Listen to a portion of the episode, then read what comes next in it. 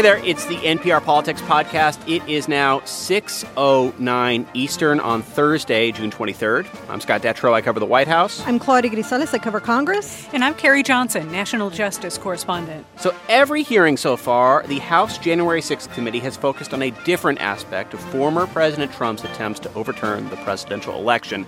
And today's hearing was all about the pressure that Trump put on the Justice Department and the handful of top D O J officials who stood in Trump's way as he tried to get federal law enforcement involved in keeping him in power. Here is what Richard Donoghue, one of those officials, says Trump told him. That's not what I'm asking you to do. What I'm just asking you to do is just say it was corrupt and leave the rest to me and the Republican congressman. Carrie, let's start with this. We have talked so many times over the past five or so years about uh, the what the relationship between the D O J and the White House is supposed to be. And I think it's important to start by reminding us what the usual uh, divisions are and what the usual firewalls are. Well, the Justice Department is not supposed to do the president's personal political bidding, for example, like helping him try to overturn the results of a legal election, as it appears happened in twenty twenty.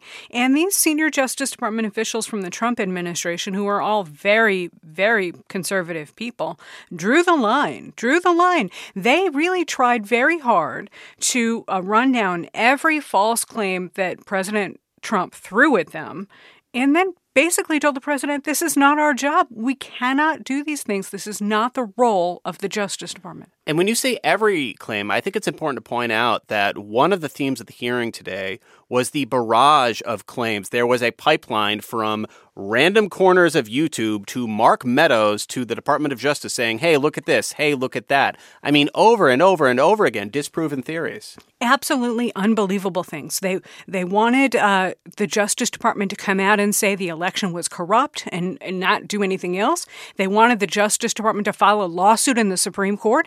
They wanted the Justice Department or maybe the Homeland Security Department to actually go out and seize voting machines. They wanted to install Sidney Powell, a noted conspiracy theorist, as a special counsel to pursue election fraud inside the Justice Department.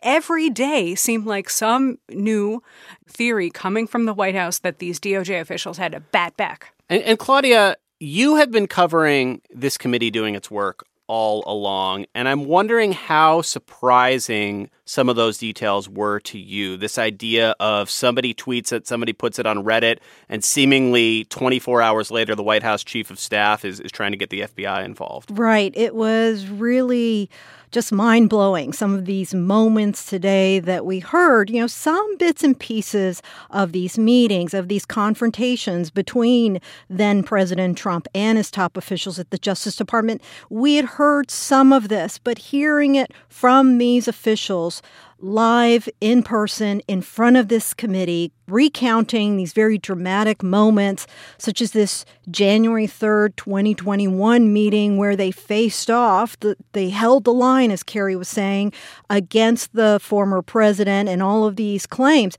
It just really, really was such a dramatic moment to hear them say it directly in terms of what they said to the former president, how they pushed against that pressure campaign, mm-hmm. and how much of that pressure they were facing. And let's, we're going to get to that key meeting in a moment because, Carrie, a lot of this came down to personnel, right? Uh, Trump was looking for someone who would go along with his demands rather than just say, no, that's unacceptable. No, that's something we won't do.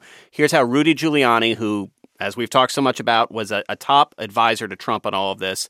Here's how he explained their thinking when he was deposed by the committee. Somebody should be put in charge of the Justice Department who isn't uh, fr- uh, frightened of what's going to be done to their reputation. Um, because the Justice Department was filled with people like that. So, Carrie, there was one person in particular who seemed to not be concerned about his reputation, who seemed to be ready and willing to do what Trump said. Explain who that is and what the response was from other top officials when they heard about this. Yeah, that person is Jeffrey Bossert Clark. He was confirmed to lead the environmental division at the Justice Department in the Trump years. Uh, but he uh, took on an outsized importance because, as the committee uh, demonstrated today, he was meeting with uh, Representative Scott Perry, a Republican of Pennsylvania. He was meeting with senior members of the White House, including the president, behind the back of his bosses to try to embrace and advance advance Trump's baseless theories about election fraud and cook up a letter that Clark wanted to send to state legislators in Georgia and maybe other states, too, to try to uh, come, come up with a plan to uh, prevent the certification and the counting of the electoral votes. And, and, Claudia, it's important to note that when Clark was called before the committee, how he responded. Right. Uh, he pleaded the fifth, essentially. He did not respond to the committee's questions more than one hundred times. And this was part of a very long uh, running struggle to even get Clark in front of the committee. And when he finally did, he didn't, for the most part, answer any of their questions. So Trump eyes Clark. Clark says, I would be willing to go forward with all of these, quote, investigations. And there's a big, dramatic meeting before January sixth at the White House. Carrie, tell us who was in that meeting, what happened, what we heard today. Yeah, this has been described as a showdown right in the Oval Office between the senior leaders of the Justice Department and Jeffrey Clark and the president of the United States. And Trump was basically uh, making the acting attorney general, Jeff Rosen, campaign for his job, to keep his job right there in that office. And Rosen was backed by basically every other senior Justice Department official. They all threatened to resign if President Trump fired Rosen and elevated Jeff Clark to become the acting attorney general. In fact, uh, we heard testimony today that people inside the White House had already started referring to Jeff Clark as the acting attorney general, which is quite significant. This is how close we were to the brink of something major at D O J. So let's hear one moment of Steve Engles's testimony. One of the key actions that Trump wanted the Department of Justice to take was to send this letter to key states in the election, basically saying that we've uncovered this corruption and we want you to investigate it. No one is going to read this letter. All anyone is going to think is that you went through two attorneys general in two weeks until you found the environmental guy to sign this thing. And so the story is not going to be that the Department of Justice has found massive corruption that would have changed the results of the election. It's going to be the disaster uh, of Jeff Clark. Uh, and I think at that point, Pat Cipollone said, yeah, this is a murder-suicide pact, this letter. Pat Cipollone being the White House counsel at the time, the White House lawyers were backing the senior D O J leadership. Uh, Trump and Jeff Clark were more or less on their own in that meeting. And what we heard here today from these people who were in that Oval Office meeting, that showdown, so to speak, was that uh, basically we were on the verge of another Watergate-era Saturday night massacre where the president was going to fire somebody and everybody else at Justice was going to leave. And as one of the witnesses said today, Jeff Clark, if he stayed, would have been leading a graveyard because everybody else would have gone. And we need to take a quick break, but I want to come back and pick up on that point in a moment. We are back. And, and Carrie, I want to ask you this. At the time, we knew that Trump was pressuring the Justice Department. We knew even that because people were tweeting about it, we knew that there were these these types of Oval Office meetings happening where Trump was urging various uh, government agencies to to do more to to try and enforce his false election claims. How much do the details that we heard today, that we are learning through this investigation, how much does that change to you of how you view this, of how serious this was? This was an enormously serious moment. It may have been one of the most serious moments in the history of the Justice Department, honestly. This this feels to me like a beyond a Watergate-level situation. And in fact, knowing what we now know, that this Oval Office meeting happened on January third and that uh, a mob of hundreds of people were going to inflict injuries on Capitol Police and Metropolitan Police officers and bust into the Capitol, it's enormously significant and enormously sad. It's very sad, and it's part of this broader story the committee is telling about the forces that came together yeah. to create what happened that we all saw with our own eyes on January sixth. Yeah. Right. There's one theme that these panel members have been beating over and over, even before the hearings began and continuing into these hearings, into today, is that you can't believe how close we came to losing democracy. We mm-hmm. came so close, and they've illustrated it in different ways in every hearing. And today we saw how close it came for the Justice Department. And, and Claudia, the other news today along those lines was was the amount of time that the committee spent pointing to specific Republican Congress members who were involved of all this. We mentioned already that Pennsylvania Congressman Scott Perry played a key role in, in promoting Clark as somebody to take over the Justice Department. The committee also played a montage of Louis Gohmert, Andy Biggs, Paul Gosar, Matt Gaetz, Jim Jordan, and Mo Brooks, all peddling election lies. And so there's widespread evidence of fraud because people haven't done their jobs. Durham and Barr will deserve a big notation yeah, in history. And calling on Attorney General Barr to immediately let us know what he's doing. And now what about the courts? How pathetic are the courts? I'm joining with the fighters in the Congress, and we are going to object to electors from states that didn't run.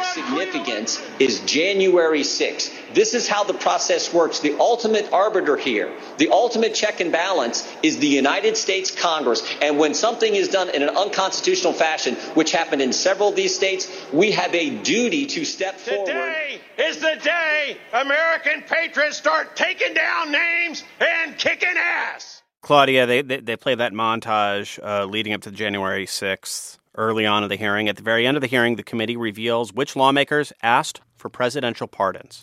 Right. Several of those members, we just heard their voices. They included Andy Biggs of Arizona, Louis Gohmert of Texas, Scott Perry of Pennsylvania, Marjorie Taylor Greene of Georgia, Matt Gaetz of Florida, and Mo Brooks of Alabama. And we're hearing that from people who were inside the Trump White House. That includes Cassidy Hutchinson. She was an aide to then White House Chief of Staff Mark Meadows.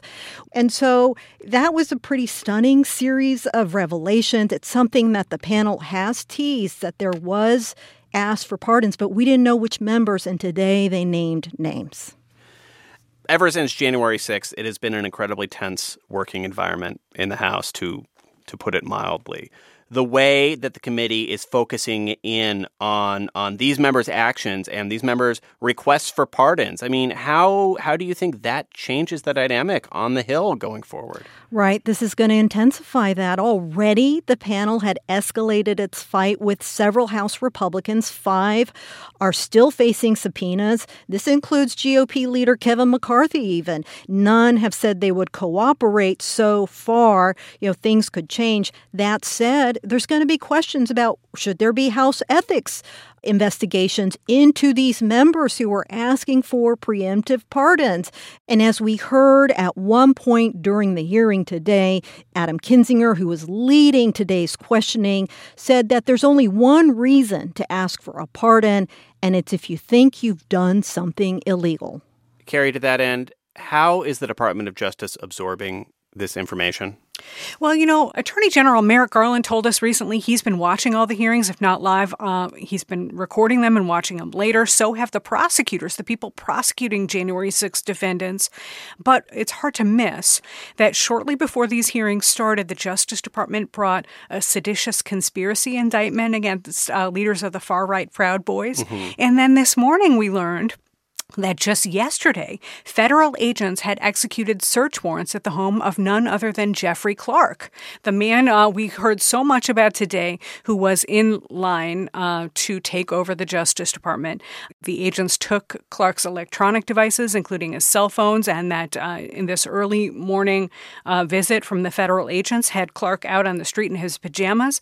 We know that other subpoenas have been issued by a grand jury in Washington for people involved in funding and organizing. Organizing some of these political rallies. D O J is nowhere near done with this investigation. Mm. So, as this played out today, Trump continued to lash out against these hearings online. He continued to repeat his discredited election lies. Uh, Claudia, what comes next for the committee? Right. So initially they had planned to wrap up all these hearings, seven in all, with two more next week. Now, because of this new evidence they've obtained in recent days and weeks, this includes video from a documentary filmmaker who spent time with then President Trump and his family for months prior to the twenty twenty election. that evidence and more. They're going to push those last two hearings, maybe add more, to July. So the House is going to be leaving for an extended time, for the most part, for more than two weeks. They mm-hmm. return in mid-July. And so they're hoping to hold hearings on the focus of Trump's role in igniting the mob of January sixth, as well as how he was missing, they say, in terms of responding to the attack for one hundred eighty-seven minutes on the day of January sixth. And as we heard, the witnesses say today they did not even speak to the then president that day. And the panel may add more, an additional hearing, maybe beyond that, next month. I mean, my last thought is, Carrie, I just cannot get over, given how much you have covered at the Justice Department, for you to say that that January third meeting is is one of the most serious moments maybe in the history of the Justice Department. I mean, I just, I'm just really dwelling on that after today's details. It's absolutely clear. We had former Attorney General Bill Barr testifying on video deposition that we saw today that, you know, had the Justice Department bent um, under some of this pressure, that there might not have been a presidential transition. Mm. Let that sink in, mm-hmm. okay? Bill Barr knows what time of day it is. He's been around Washington for decades. Right. And um, we saw people die after January sixth, twenty twenty-one. That was serious enough, but we came to the brink here in a way that I think uh, some people, including myself, are only now starting to grapple with. Yeah. All right, a lot more on this soon. I'm Scott Detrow. I cover the White House. I'm Claudia Grisales. I cover Congress. And I'm Carrie Johnson. I cover the Justice Department. Thank you for listening to the N P R Politics Podcast.